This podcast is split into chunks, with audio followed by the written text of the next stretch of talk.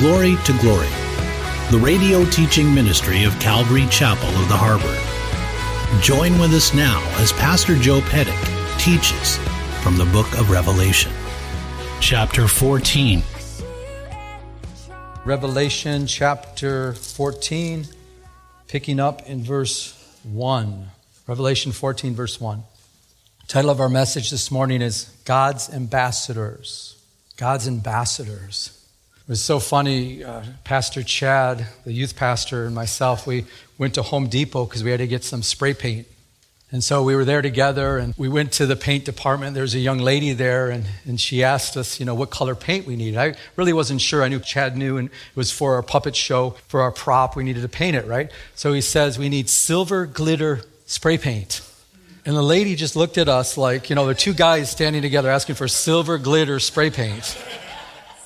And right away, I thought, I want to make sure she knows I'm married, you know, because I just, just, just seemed strange. And she, I mean, she, she acted as, as if we were her long lost brother. She was just loving us. Hey, guys, you guys are great, and this and that. So I'm like, I wanted to know I'm married. And, and so I'm like, you know, I'm talking about my wife. And then she looked at Chad like I was talking about him being my wife.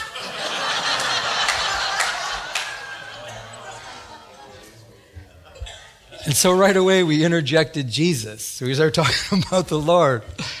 And it was the craziest thing. As soon as we said the J word, Jesus, she was just, she acted as if, you know, like we were just terrible people. Why would you, why would you ruin our conversation with Jesus? We're called to be ambassadors. And we're called to be ambassadors for the Lord wherever we go. As Christians, we're, we're His ambassadors. We're His representatives. A, a, definition for ambassador, I'll just read it to you, is a person sent as the chief representative of his or her government in another country, or an authorized representative or a messenger.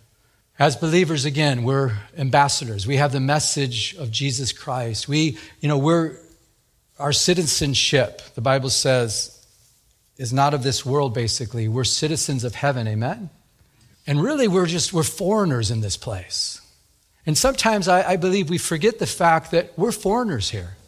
And the reality is, we are foreigners, and no matter how people react to the message, we're still to share the message. And no matter how they react to how we re- represent the Lord, we need to do our best to do it by the leading and the guidance and the direction of the Holy Spirit. Amen with that being an introduction, we're going to see messengers here, we're going to see ambassadors, and we're going to read about them. So let's take a look at these ambassadors, different than the church. So let's take a look and see who these ambassadors are. And it says, verse 1, Revelation 14 Then I looked, and behold, a lamb standing on Mount Zion, and with him 144,000, having his father's name written on their foreheads. And I heard a voice from heaven like the voice of many waters, and like the voice of, a, of loud thunder. And I heard the sound of harpists playing their harps. They sang as it were a new song before the throne, before the living creatures and the elders. And no one can learn that song except the 144,000 who were redeemed from the earth. These are the ones who were not defiled with women for they are virgins. These are the ones who follow the Lamb wherever he goes. These were redeemed from among men, being first fruits to God and to the Lamb. Last verse. And in their mouth was found no deceit, for they are without fault before the throne of God. What a text. The 144,000, we see the Lamb standing there. The Lamb obviously is who? Pretty easy. Jesus. So we see the 144,000 standing with Jesus on Mount Zion, and they sing a song that no one else could sing. And I, I believe, you know, being there, the first fruits, they were, you know, we read about them in, in Revelation chapter 7. They had a special seal on them. They, they had a seal of protection that during the tribulation period, no one could destroy them. No one could kill them. Remember that? We read about that? And now we see them standing with the Lamb and they're singing praises before the throne of God. And it says Mount Zion. And, and Mount Zion, this might be, you know, most commentators, I believe, think, believe that this is uh, the literal Mount Zion there in Israel, uh, in Jerusalem there, the, the Temple Mount. And Jesus will reign from that Temple Mount in the millennial kingdom when he comes back his second time. So most believe that that's what it is. But to, to me, I believe it's possible, and I, I'm not being dogmatic about this, but I believe it's very possible that this is the, the heavenly scene. This is the heavenly Zion. And then, because the reason why I believe that is because he's before the throne of God. You see the 24 elders, they're in heaven. You see the four living creatures, they're in heaven. So I believe what happens is they're, they're taken out, the 144,000. I believe, you know, at some period, uh, because in chapter 13, if you recall, that the Antichrist, when he comes on the scene, he's going to have, remember, he's going to be able to, to overcome all the saints, right? Remember we read that? So they don't have a chance. At the middle of the tribulation period, once the Antichrist takes full power, uh, he's going to have power over the saints. So I believe, now this is just me, you know, I, I can't be dogmatic about this, but it says redeemed, and that word means purchased by, but also can be withdrawn from the earth. And I believe as the Antichrist has power over all of these, uh, all of, over the saints during that time, not the church, the church is going to be where? In heaven, right? So we're going to be in heaven. So he's going to have power over all the saints, the believers that became the tribulation saints. But it's possible that John sees this vision, and guess what? They were taken up, they were brought up, and the, these 144,000 are standing before the throne of God, and they're singing. And do you notice the harps are in there too? Isn't that awesome? Don't you love the sound of the harps? I think it's probably one of the most beautiful instruments that, that we have on earth, isn't it? Just the sound. The violin, I love the violin also, but then the harp is just so beautiful. So the sounds of the, the harps, and it, I don't know who's playing these harps. It doesn't tell us that. But wouldn't it be cool if these are, you know, it could be, you know, we're, we're going to probably play harps. Some of us are going to play. I can't play. I hope I can play an instrument in heaven because I can't play an instrument now. But maybe the angels are playing instruments. But it's a heavenly scene. And, and to back up what, I, what I'm saying, in, in Hebrews 12, 22, and 23, it says, But you have come to Mount Zion, right? We just talked about Mount Zion, the Temple Mount. And it says, And to the city of the living God, the heavenly Jerusalem, to an innumerable company of angels, to the general assembly and the church of the firstborn who are registered in heaven. Isn't that cool? Registered in heaven. Are you registered in heaven? Are you, all you guys registered in heaven? I know I am. To God, the judge of all, to the spirits of just men made perfect. So, this Mount Zion, a heavenly Jerusalem. So, I can't be dogmatic. It's either uh, on the earth, they're standing there with Jesus, they're standing there in victory, most likely a, a vision of his second coming, if that's what it is. They're standing there in his second coming, and they're standing there in victory, and all this worship music is going on in heaven while he's standing there. Or it could very well be that they were caught up to heaven, and that's the scene that we're looking at and these are the 144,000 that are going to be on the earth, and they're going to be like Billy Grahams. Do you ever wonder why pastors always say that? I even wonder sometimes. Why, why do they always say these 144,000s are going to be like 144,000? They're all going to be like Billy Grahams on the earth. Well, the reason why we believe that, and I, I believe that, is because in chapter 7, it talks about how they're, they're sealed with the Holy Spirit, they're sealed with a special seal, and they go out into the earth, right? But right after that, it talks about the multitudes that are innumerable that are standing in heaven that, that come out of the tribulation period. So most of us, we connect the two together saying these guys are the ones, they're the first fruits, they're the first ones that are sealed at the beginning of the tribulation period. And then because of their great witness, multitudes and multitudes come to know the Lord. Do you have family members that don't know Jesus? One of these 144,000 might come up to them and share the gospel with them. They're going to be spread out. They're going to be Jewish too. These are not Jehovah's Witnesses, okay? Do you guys know that? Even though they claim that you know, they have the 144,000. No, these are going to be Jewish, 12,000 from every tribe. What I'd like to do now, though, I'd like to focus on verses 4 and 5 as we talk about the ambassadors us being ambassadors. Verses 4 and 5. And I want to look at how they were ambassadors, and I want to look at the fact that we're called to be ambassadors. And I, I believe we can see from their character uh, how these men were. And I hope that as we look at their lives, we can be better ambassadors here on the earth. Amen? And the first thing I believe we see is these men were men of purity. Did you see that? They were men of purity, if you take note. It says in verse 4, it's up on the screen, it says, These are the ones who were not defiled with women, for they, were, they are virgins. The word virgins, uh, it's, it's not, you know, it, it, could mean that they were virgins. They were never with a woman before, and that's very possible. But uh, it also could just mean they abstained from all sexual impurity. They, and also um, whoredom. Now, they weren't with, you know, harlots. And so some even believe, I'm not sure, we don't know for sure, but it's possible these, these Jewish men may have been married. So maybe they were married just with one wife, but it totally means they were sexually pure. They didn't, you know, they were with one woman or they were with no women at all. They were total virgins. They've never been married, one or the other. Uh, for sure, though, it means that they were totally pure. And it's a good reminder for us as believers that are here today the importance of sexual purity. We live in a culture today that glorifies sex and sensuality, don't we? Everywhere. Television, commercials, the internet, magazines, billboards. Everywhere it's like, it's like sex is glorified, sensuality is glorified. It's almost like, you know, we're raising the society to say, well, this is a good thing. And in the, in, have you ever watched a commercial before and you're like, you don't even know what it's about? You're like, what are they selling? It just looks like it looks like they're selling sex, but actually, you know, because sex sells is what they say. And that's a society that we live in today. But we're called as believers to, to be separated from that. Doesn't mean we're called to be virgins where we're not, we don't, we're not with anyone. No, the, the marriage bed is undefiled and it's, you know, there, there's, you know, that's what, you know, sex is set up for marriage and it's a good thing in, in marriage. But outside of marriage, the Bible makes it very clear that sex outside of marriage is, is not permitted.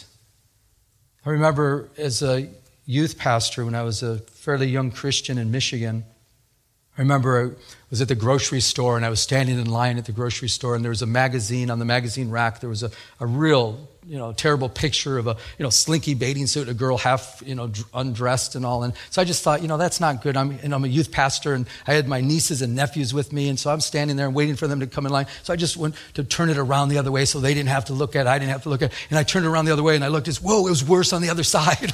I was like, oh, I put it back the other way. So funny. My feisty wife, she, she told me when she first came to the United States from Scotland, she said when she would go to the, as a young single woman, she's still young, but she's not single, obviously. but she would go to the, uh, the bookstores like Barnes and Nobles and those, and she would actually take Bibles and Christian books, and she would, all the bad pictures, she'd put Bibles and Christian books over all the bad pictures. I just think about it. It must be terrible, you know, raising children in this type of a culture.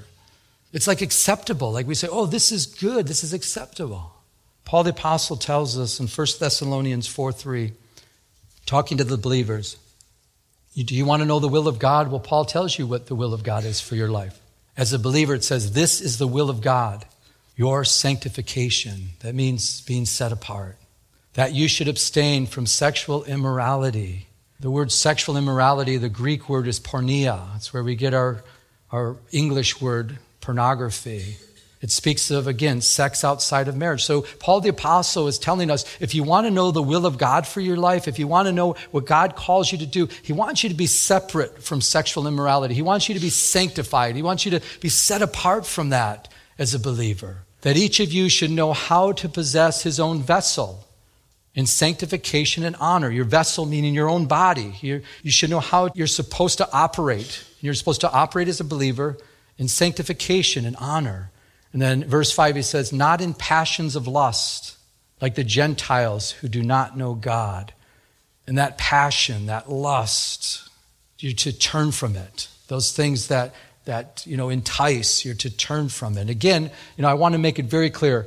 In marriage, Sex is not only permitted, it's honorable, it's, it's a good thing. But outside of marriage, it's not. Paul the Apostle tells us and tells actually young Timothy, a young pastor, he says, flee also youthful lust. But check this out the alternative.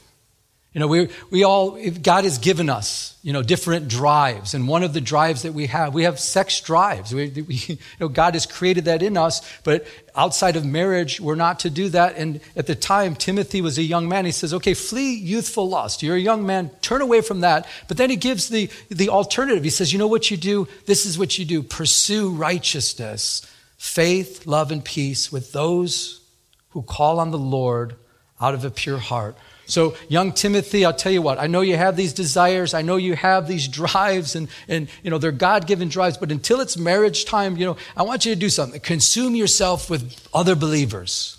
Consume yourself with, with those that have pure hearts. You know, you know, pursue righteousness and faith. In other words, stay in church.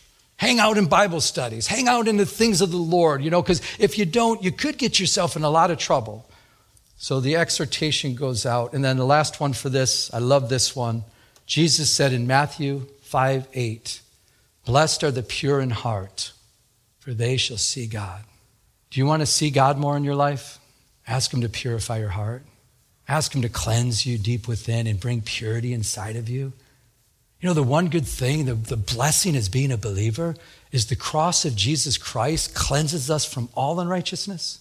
So, whatever we mess up, we go to the cross, we say, God, forgive me, Lord, I repent, I turn, I give you my sin. And He cleanses us and He purifies us and He purifies our heart. And not only that, He takes away guilt and shame and all the garbage that goes with sin. And you can walk with assurance and who you are in Christ. And, and then you see God. You open up the Word and you're like, whoa, God is speaking to me. If you open up the Word today and the Word of God is dead to you, I might suggest maybe you're not pure in heart. And God wants to purify your heart today. God wants to cleanse your heart today. You're not going to see God. If you're, you know, thinking, I'm going to, you know, I'm going to try to seek God, you know, I'm going to seek Him, and I'm just going to live an impure life. I'm going to live the way I want to live. I want to live, you know, I'm not going to turn away from my ways. I'm going to live this life the way I want, but I'm going to go find God. Well, He says, first, go to the cross. First, Give your sin to Him at the cross. And guess what? He will purify you today.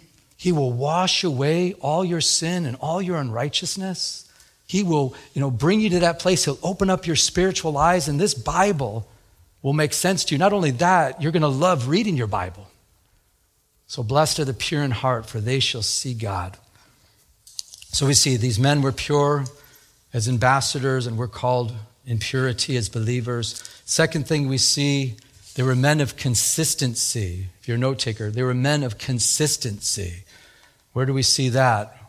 Well, goes on to say, These are the ones who follow the Lamb wherever he goes. Don't you like the just the way that sounds? These are the ones who followed the Lamb wherever he goes. The Lamb obviously being, can we say it together? Jesus. There's no doubt who this is. This is Jesus. Does this mean that you know, they physically, uh, you know, during the tribulation period, they physically saw Jesus and they're like, oh, there he is, let's go this way? No, no, no, no, there he is. Let's go. You know, it, it's not in the physical sense, and it's, it's in the spiritual sense. And I, I suggest that, you know, through his word and through the conviction of the Holy Spirit, you know, they knew the leading of the Lord. And we have the same thing. And they were consistent. You notice it doesn't say there was 140, you know, 43,999, right? One week it's like, oh, we missed one. One didn't follow the lamb. What happened? One was gone. No, every one of them were consistent right to the end. I don't know about you, but as a believer, this has been speaking to me a lot to be more consistent, being consistent in the things of God, not just on Sunday mornings Guess what? You wake up Monday, are you following the Lamb wherever he goes? I've, I've shared this before, but when I wake up in the morning, I usually say, Good morning, Lord. I just, uh, first thing, you know, even before I talk with my wife, I'm like, Good morning, Lord. I, I want to first thing just talk to Him. I want to get my day started with Him and started in prayer. Started, you know, I don't say, Good Lord, it's morning. You know, I just like, sometimes I feel that way. Start off the morning just seeking Him and opening up the Word and, and following the Lamb wherever He goes and having that sweet conviction of the Holy Spirit. And I get a visual picture with this. It was like when, when the Lord, by His Holy Spirit, would lead these guys. And again, this is a future event. These are, are men that are going to evangelize the earth in the time of tribulation, right? And, and I, I get this visual where they're just ready. They get up in the morning and they're just like seeking God. And God just, you know, as they're, you know, walking through their day, the Lord's speaking to them like, I want you to go here and I want you to talk to this person. And they're like, oh, yeah. And I, I, wait, I don't want you to go to that place. I don't want you to. And they're like, okay. Consistency. To be consistent in our walk. I feel so often, probably those in the church, you know, there's just lack of consistency. Oh, Lord, I'll, I'll catch up with you. You know what? It's okay, Sunday. We did Sunday. Remember, Lord, you and I, we did Sunday together. Can we catch up maybe next? Well, you know what? Ah, oh no, I forgot. I've got plans next Sunday. Okay, the follow. Oh, wait a second. No, not the follow. Okay, all right. Three weeks from today, Lord, we're going to meet in the sanctuary. You and me, Lord. Let's meet together the lack of consistency. And it's so important to be consistent and seeking first his kingdom. The, these men were used mightily, and I want to be an ambassador of God. I don't know about you, but if, if you want to be an ambassador of God, consistency is so important in our walk. These men followed the Lamb everywhere he went. I don't know, someone did a, a study based on a 70 year lifespan, and he's, he kind of figured out the math on you know, how people spend their life in 70 years. And he put down that eight years is spent in amusement out of your 70 years. Six years are spent at the dinner table. I think mine's probably more like 20 years at the dinner table. I like to eat. So. Five years in transportation.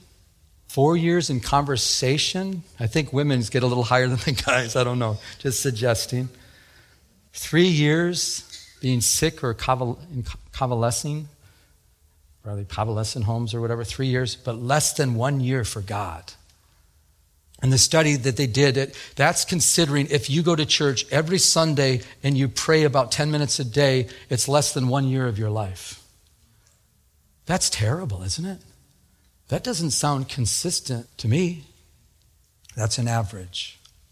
I remember when we first started this work 13 years ago, 2003. I remember we were renting the women's club down the street. What a time. Wasn't that some of those times of the, we used to be so packed in this women's club. It was just so, people were standing outside, sitting outside. We even had a news reporter that came from the LA Times and he, he did a report and he had people with uh, binoculars looking in the window because they couldn't get a seat inside. It was just, it was just a fun time. It was just a, the Lord was just, I mean, come on. I think, I think it held like, I'm guessing, seven, 75, 85 people, 85 people or something. And it, I mean, the best seat in the house was the, the, the, uh, the piano stand because it held three people on the piano stand. And we'd sit there on the piano stand. I used to love that seat, you know. And, but I remember our first Bible study. We, did, we, we haven't even started yet, so we're just going to launch it off. You know, here we are in town, and we're going to invite the whole neighborhood. We're going to see who's, you know, who's going to come. And so we printed up, I don't know how many flyers, and we just we blanketed this area. We went to all the businesses and all the stores. We went to all the homes, and we're passing out every. We had a crew that's just all fired up and excited, you know. So it was a Monday night, and we get there, and I'm standing up there, the the pulpit, and I'm just waiting, and and then here comes the one family that goes to our church, and the other family showed up that goes to the church. My wife was there, I was there, and, and nobody showed up. Nobody. Nobody. And I remember I'm preaching and I'm teaching. And I'm like, okay, Lord, what's up? Nobody showed. You know, we must have printed like 20,000 or 40,000 flyers. We've printed all these flyers. Not one person shows up. And I remember I was starting to get discouraged, and I'm walking outside. It's the end of the thing. I'm just walking. I'm thinking, wow, okay, I know you started the work, Lord. And I'm walking out the door, and I seen this guy in a motorcycle cross the across the women's club there on the street. And he was kind of looking in the window. He was sitting there. And I, believe he was just, he was there to, to come to the Bible study, but he didn't have enough, whatever it took to get up and go in. And I should have went over and talked to him. But out of my discouragement, I just kind of just put my head down. And I walked to my car, you know, and I'm talking to the Lord. I'm like, Lord, zero, Lord, goose egg, nothing. And I'll never forget the Lord spoke to my heart and he said, be consistent. And I knew exactly what he meant. He says, they know you're here. They're going to go through difficult times. They're going to go through rough times and they're going to have troubles and turmoil. And they know that there's a light in this community. Be consistent.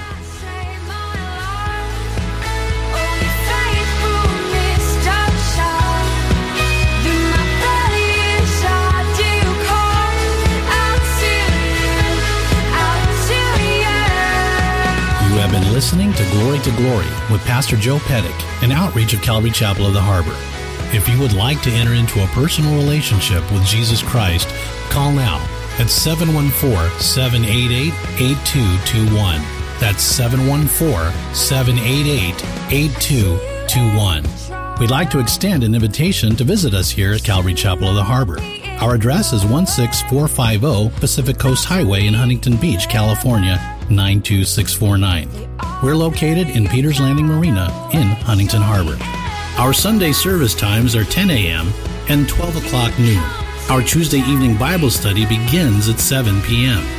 Now, may we continue to go to His throne of mercy as He changes us from glory to glory.